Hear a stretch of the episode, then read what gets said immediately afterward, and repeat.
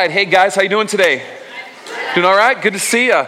Listen, um, smack dab in the middle of this book in the Old Testament called Leviticus. It's chapter 16. You come to this really strange holiday. Um, you might know it by a name that it still kind of circulates by today. It's called Yom Kippur.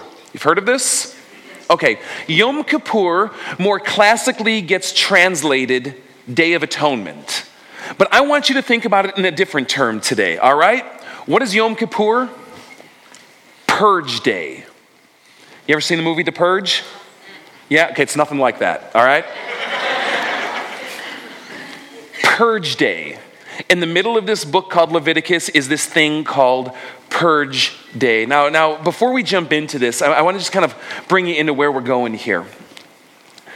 These past several weeks, we've been going through Leviticus together and, and really trying to unearth out of it just the, the depth and the mystery of, of who God is and what He's trying to communicate to us. Now, I, I know that there's some of you here that when you come to the Bible, you have come to a place where you've really come to just see it as, as a message of God to you. You know, you've, you've come to, to hear in these words something more than just words on a page, but a voice of the living God Himself.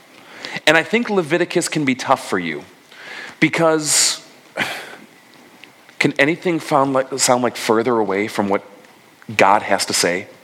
It, it's regulations of sacrifices and, and, and rituals and, and, feast days and things like this that just don't really seem to have any bearing. And I think there's a lot of you here who have come to see the Bible that way, but you've come to Leviticus and you're just like, what? It's just, it, it just feels foreign and enclosed and shrouded.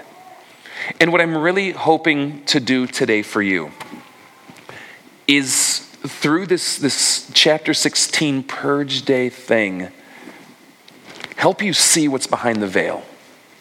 I want to help you see this amazing insight into who God is and maybe give you a window into his soul. You know, I'm sure there's a lot of you here today who have not come to that place with the Bible yet. You know, maybe, maybe you're new to the Bible, maybe you're new to the whole Christianity thing. And maybe uh, you don't really even know what the Bible's about, and any attempt that you've ever given it has just been cumbersome and, and, and painful. And maybe you're here today and you're just skeptical about it. You're just like, I, I don't know about this thing. What's going to be tough about today is that when we go into Leviticus, on the surface, it's going to seem to kind of confirm your worst nightmares. All right? It, it, it, it's strange, it's weird, it's archaic it feels obsolete, and, and it's going to be really easy for it to kind of confirm every misconception there is about the Bible and go, what does this have to do with my life? You know, if you're willing to stick through this for the next 20 minutes or so with me, my hope for you is I really hope that you see how relevant this old book is to your life. And all of this in Leviticus is going to come to a head in chapter 16, Yom Kippur, Day of Atonement, Purge Day. All right? All right, let's do it. So, quick review. We have holidays, right? There's certain holidays we look forward to every year. When you think of like the big holidays in our culture, what do you got? What do you got?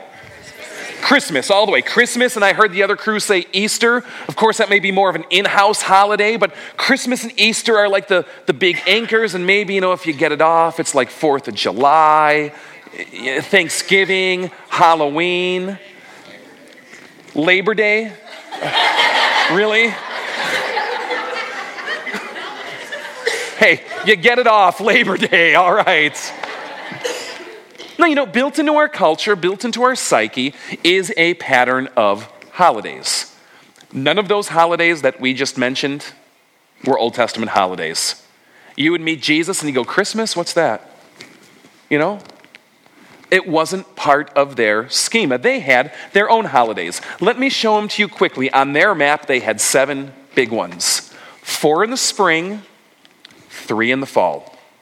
Now, the, the holidays in the spring began with Passover, and actually, next Sunday, we, we come right on the cusp of the development of that holiday, and they would work like a package. Do you know how kind of like Thanksgiving into Christmas season, into Christmas, into New Year's, it's, it's really kind of like a set?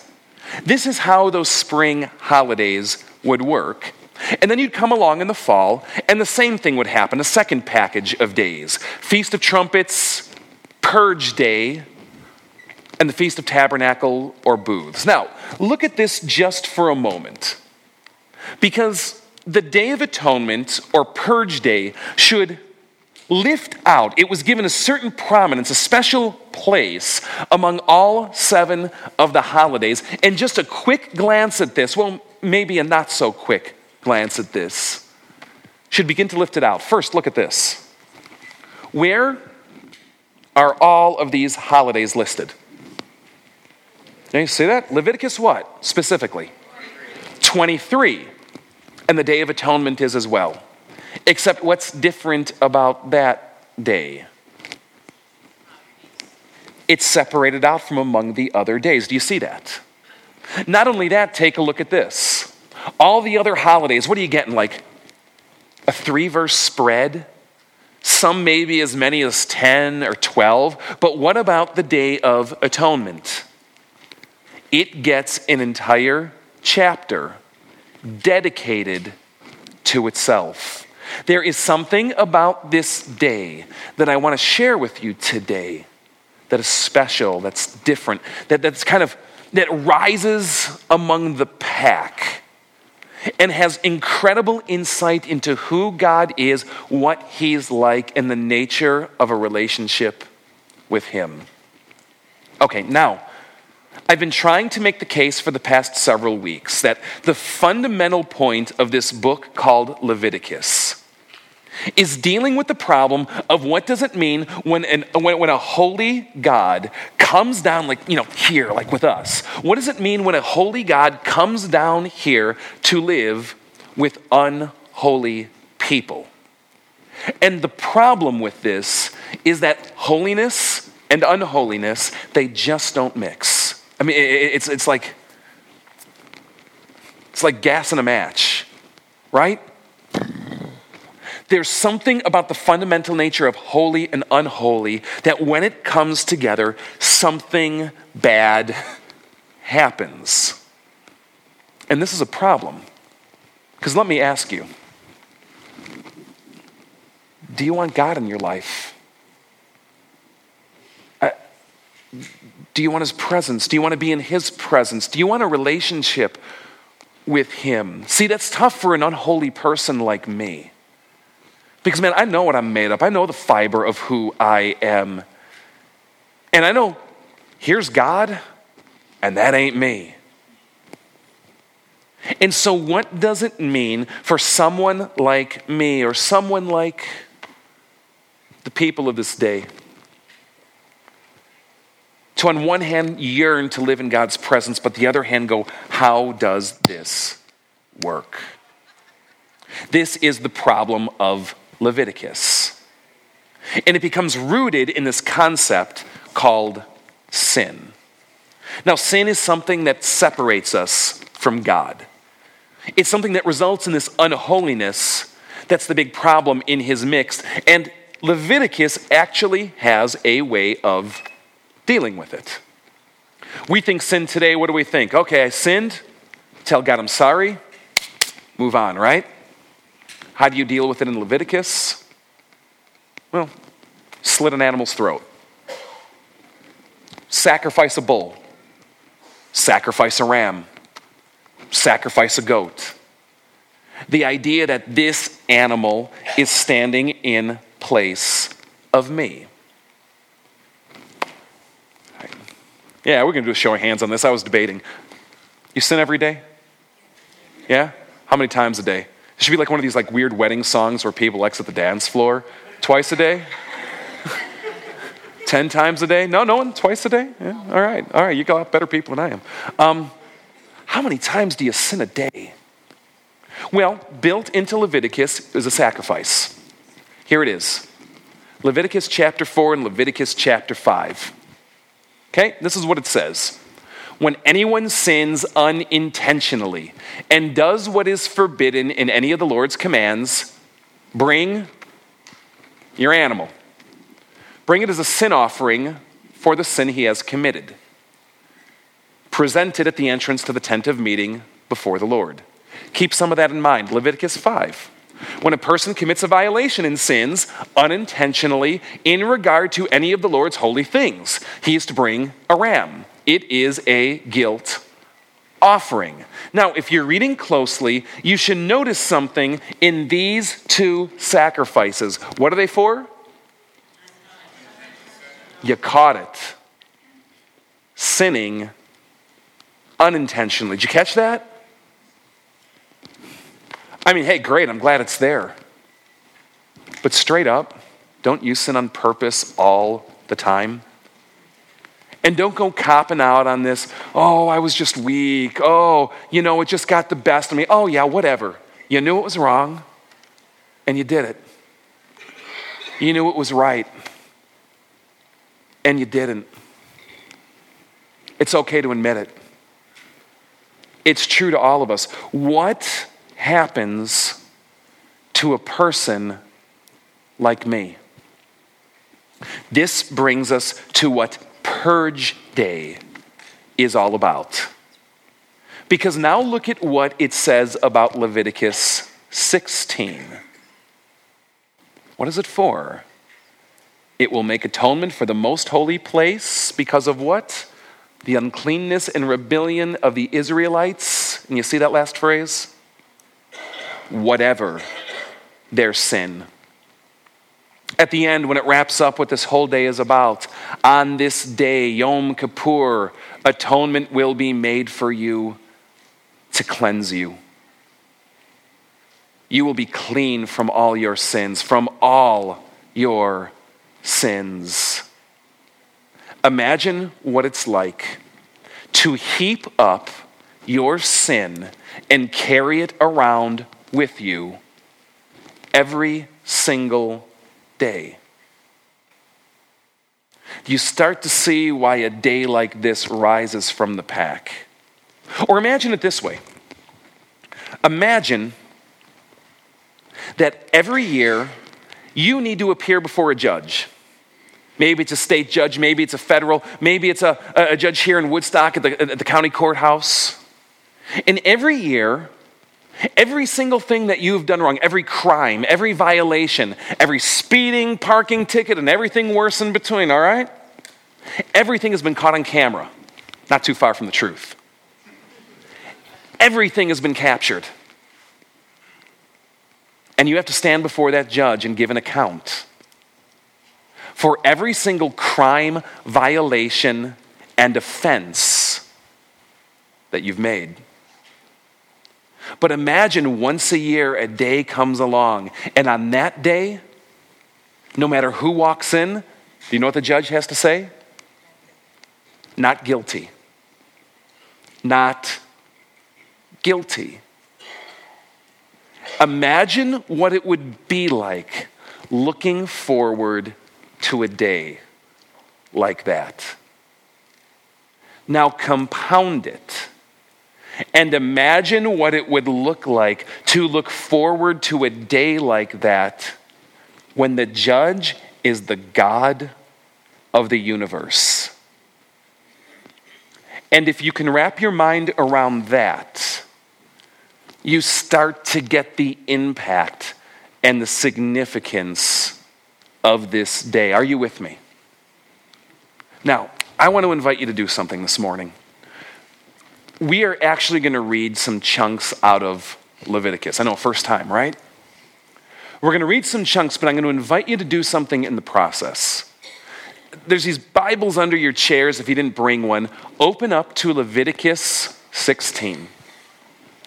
It's where we get the layout of this, this purge day, this day of atonement. And as we read this, I want to encourage you to read Leviticus a bit differently than you normally probably do. See, what we're about to go into some mind numbing, eye bleeding stuff. It's like, oh my gosh, what does this have to do with anything? We're going to read about rituals and sacrifices. We're going to read about particular details that, let's be straight up, we don't give a rip about. But I want you to hone in on the details today because the significance of this day, you're going to find it in the details. So turn with me, if you would, to Leviticus 16. We're going to start at verse 3. Here's what it says.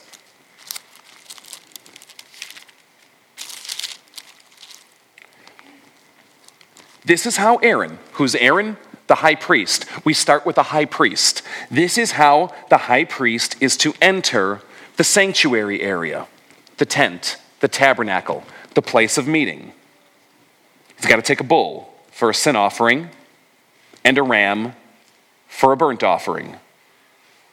He is to put on the sacred linen tunic with linen undergarments next to his body. He is to tie the linen sash around him and put on the linen turban. These are sacred garments. So, dude, take a bath before you put it on because dry cleaning is expensive.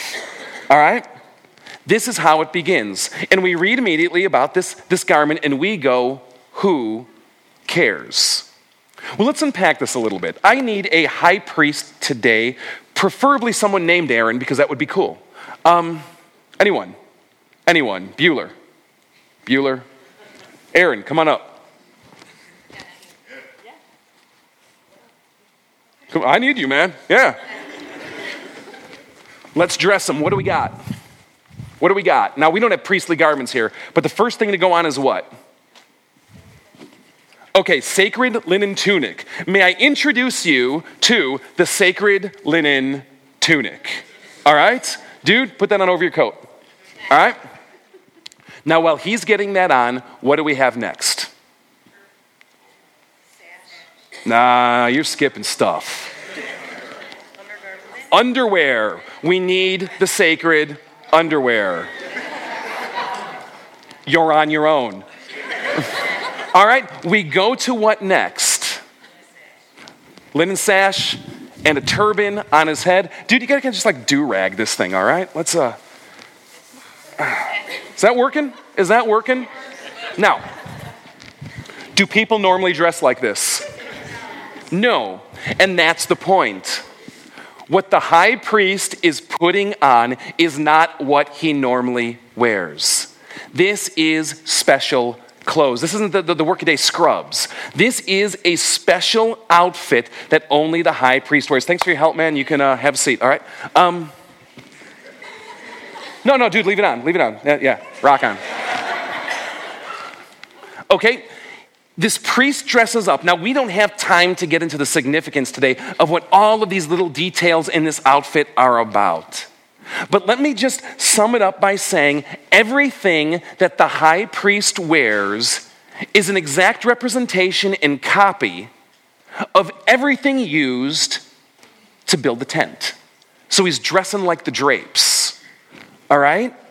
So imagine stuff like that coating inside curtains and, and rugs and stuff everywhere. You're dressing like the building you're in. And more interesting, every detail in the construction of that tent and every detail in the nature of that outfit is meant to symbolize the universe.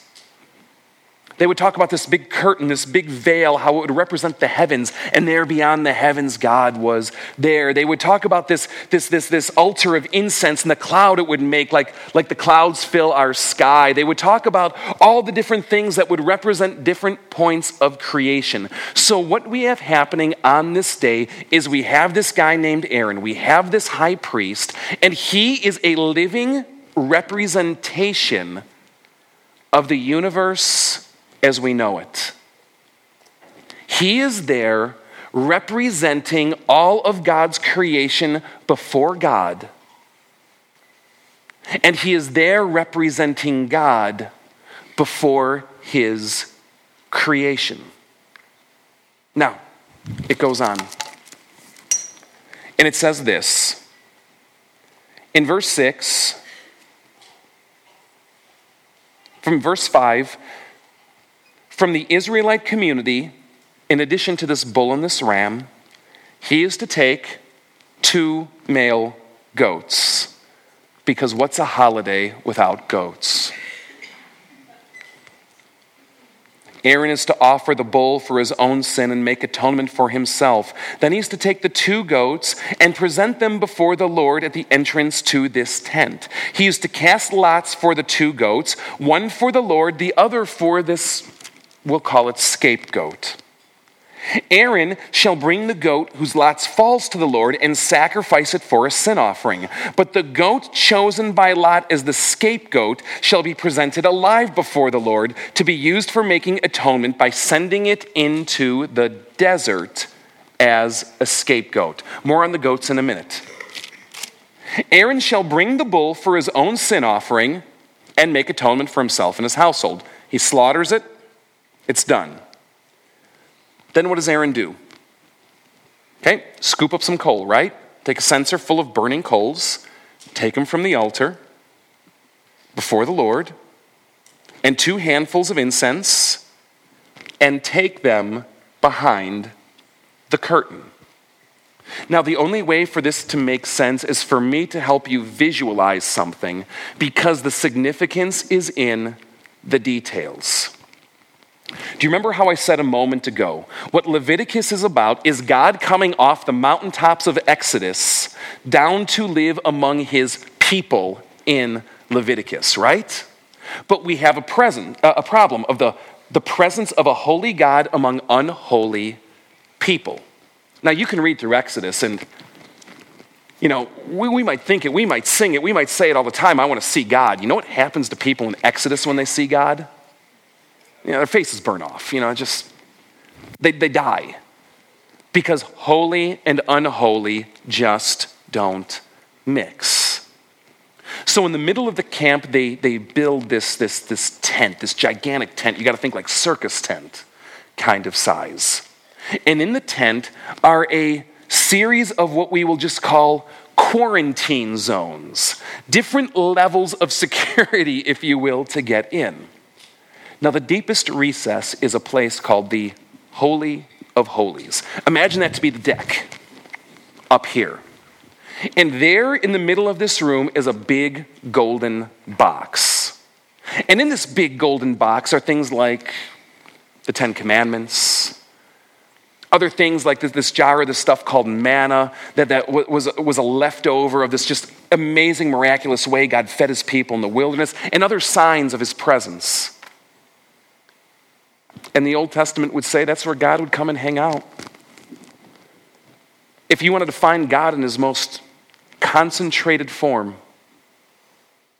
that's where you would find him in creation. But the problem is, what if I walk into this place and I accidentally, like, and I'll sneak a look?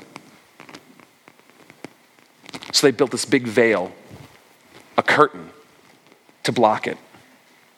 And out in front of the curtain, they would have this, this little altar, this little stand, something, well, like this. And they would place it there. And there would be incense in there. Now, have you ever seen what happens to incense when you put a match to it? Right? So, what they would do, it says he would take a scoop of this fire and he would put it on this incense altar. And what it would do is make a cloud. Because what Aaron has to do is go in there. Aaron has to go in there. And to prevent him from even catching a glimpse, he would literally make a smoke screen. And then this is what it says 13, 14. He used to take some of the bull's blood and with his finger sprinkle it on front of the atonement cover and sprinkle some of it with his finger seven times before the atonement cover, the cover over this ark and the Holy of Holies. He shall then slaughter the goat for the sin offering for the people and take its blood behind the curtain and do with it as he did with the bull's blood. So, repeat. In this way, he will make atonement for the most holy place because of the uncleanness and rebellion of the Israelites, whatever their sins may have been. And he's to do the same for the tent of meeting, which is among them in the midst of their uncleanness. No one is to be in the tent when this happens until Aaron comes out. Verse 18 Then he shall come out to the altar. Do you know where the altar is? It's by that stand right back there. See, the first thing you would have to hit when you'd walk in is you'd have to pass the altar. You'd make the sacrifice out there. You'd sacrifice it out there and then come in. But Aaron, it says, makes the sacrifice, comes in, and now goes out there. More on that in a moment and he puts it on the horns of the altar. Verse 19, he shall sprinkle some of the blood on it with his finger seven times to cleanse it and consecrate it from the uncleanness of the Israelites. What is going on? Let's set up a flow chart. If you were to pay attention to the movement of blood, it would look something like this. Aaron walks on in because he doesn't live in this place. He makes a smoke screen. He takes the blood, he puts it all in here, then he walks out there and he puts it out there. So what we see is the blood going that way. Does that make sense? Now, here's why that's significant. Because in every other sin offering in Leviticus, the blood goes this way. People bring their animal, they come to the door, they sacrifice it out there, and they walk away. It stays there. What is the Day of Atonement about? Purge Day. Taking all the sins that have been piling up in here and jettisoning them out there. Do you have garbage pickup? It's a good thing, isn't it? You know, I, uh, I remember a, a, a, time when a family member was trying to, uh, they lived in the country, save a little money, and decided not to do garbage pickup because we could burn it. All right? Sounded like a really good idea at first. But pretty soon, the garbage started heaping up more than they could burn. And what do you do about like plastic? Recyclables. I remember there was like these old like extension cords that didn't work. Like, what do I do with these things? Old stupid broken toys. What do I do with these things? Food waste that doesn't really burn. Well, you know what? Put in the garage for now. We'll get to it when the weather turns nice. But then you hit winter. What do you do when it's sub zero outside and the wind is blowing and you can't get a fire started? Can you imagine how quickly the garbage would heap in your house if there wasn't someone to come and take it away? Right? I mean, why do we take it away? I mean, it's our stuff, isn't it? Why do I want someone taking my things? Because it's dirty. It stinks. It's loaded with disease and mold and infectious things. It gets in the way, doesn't it? It just clutters up your life. It clutters up your house. It, it, it starts to take over if you're not careful with it. Guys, sin does the exact same thing. Purge day is about taking the garbage out. That all year long, the sins of the people are heaping and heaping and piling and piling. And you know what? God doesn't want to live in them either. And so once a year, there would be a day when not just the unintentional ones, but sins in every way, they would be get those out of here. And instead of the flow going this way, it would go that way. Which brings us to Jesus. Because it's been said that Jesus takes and carries away the sins of the world. Now, for those of you who know the story, I want you to think about Jesus' crucifixion.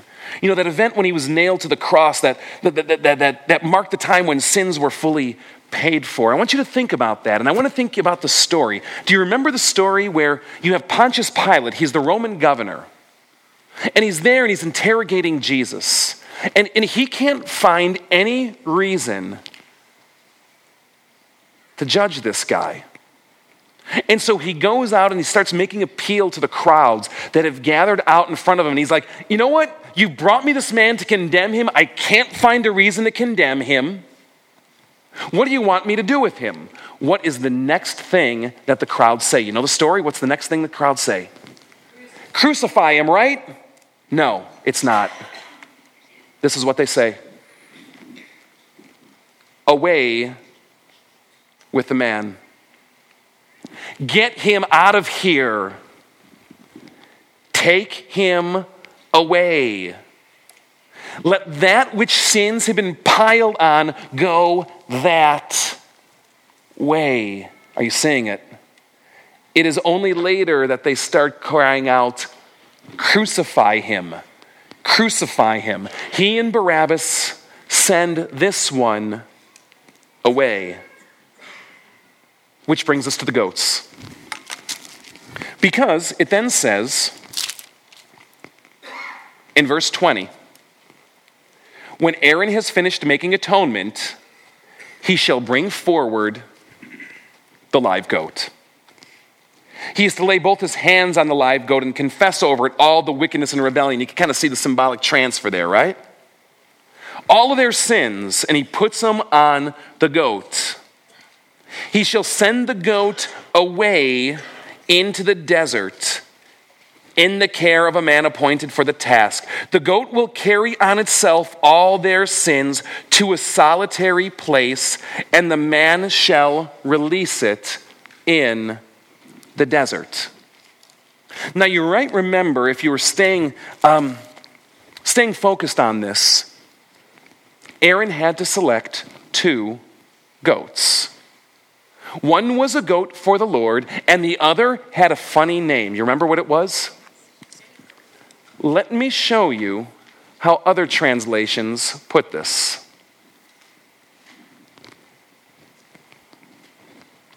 You should cast lots for two goats one for the Lord, and the other, and we come to this weird Hebrew word, for Azazel.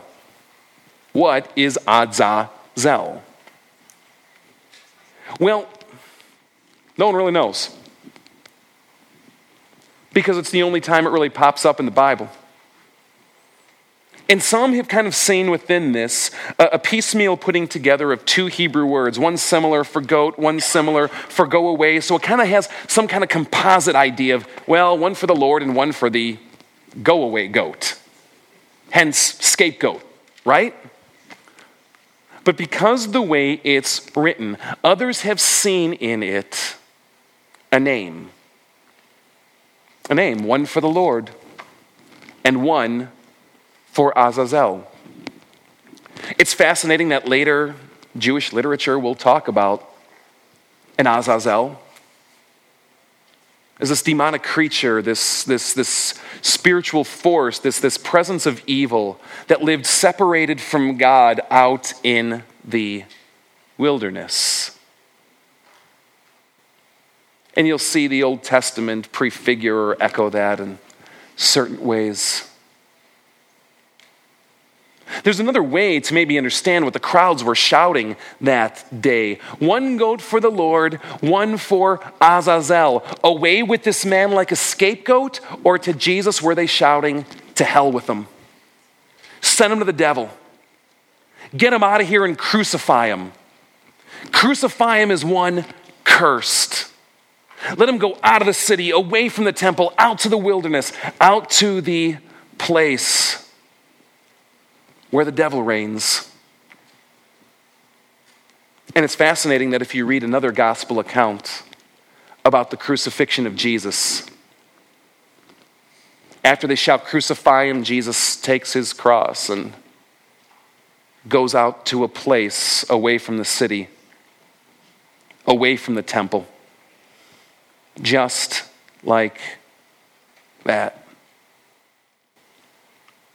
And in the most ironic twist in human history, the one sent out bearing all those sins to be handed over to hell and the devil declares victory over him in his death. He goes out and he crushes the head, he crushes the skull, he crushes death. It's like the entire gospel account is wrapping up this idea that when Jesus came and was crucified that day, your sins were taken away. They're out of here, they're gone, they're history. Their sin is far from God and you as the east is from the west. This is what Purge Day is looking towards. This is what it's about. That there is a God in this universe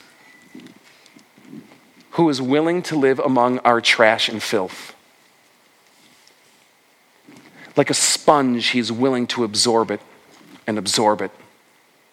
Take it on, bring it to me, heap it here, cosmic landfill. And then on his son Jesus, he purges it all, he takes it away.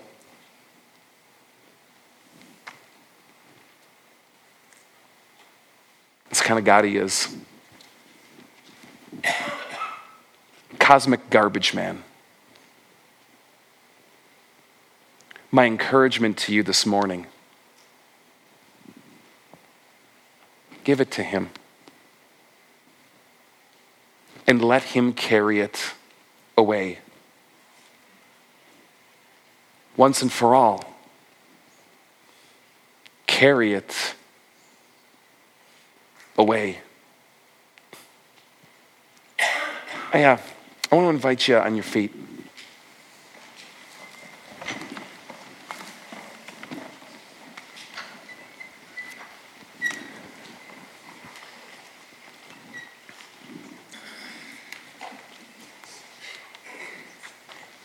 You know, I got stuff in my house that I don't really want,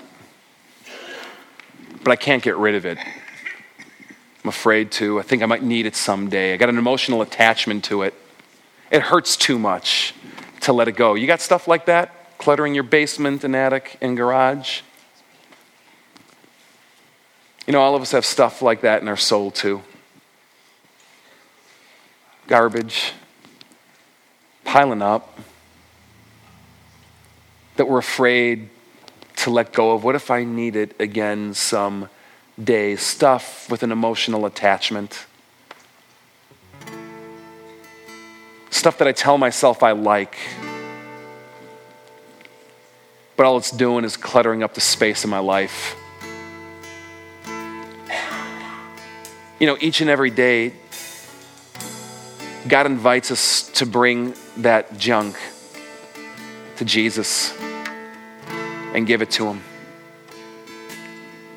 There's an old practice among believers called confession. What that basically means is just, God, here it is. Here's my junk. Yeah, you know what my junk is. I do too, and I'm not going to hide from it anymore. Here's my junk. Know, I want to encourage you this morning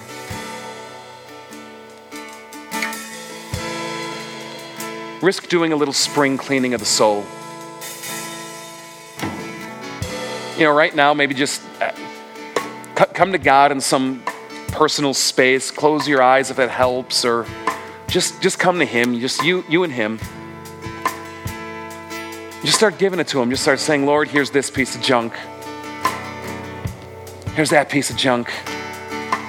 Here's this garbage in my life. Here's this filth. Here's this. Right now, just start heaping it on him.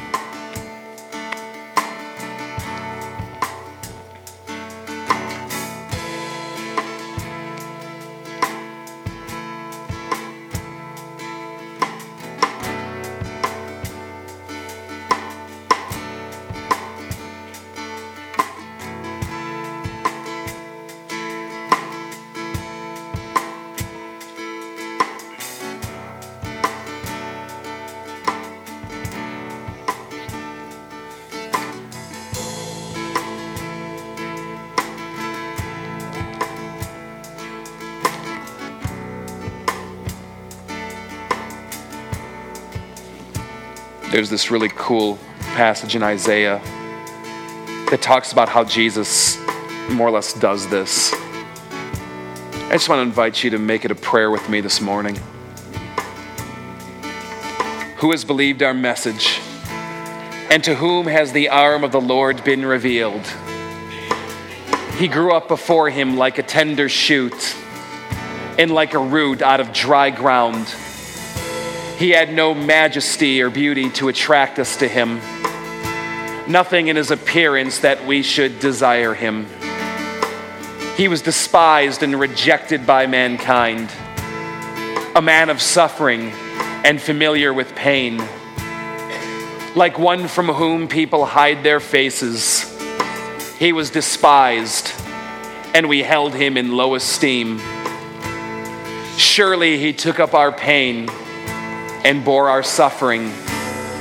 Yet we considered him punished by God, stricken by him, and afflicted. He was pierced for our transgressions, he was crushed for our iniquities. The punishment that brought us peace was upon him, and by his wounds we are healed. We all, like sheep, have gone astray. Each of us has turned to our own way and the Lord has laid upon him the iniquity of us all. Guys, the good news is this He's taken it.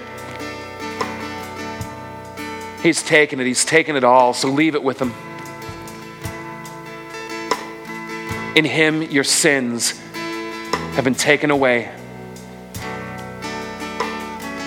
Embrace what that means for you.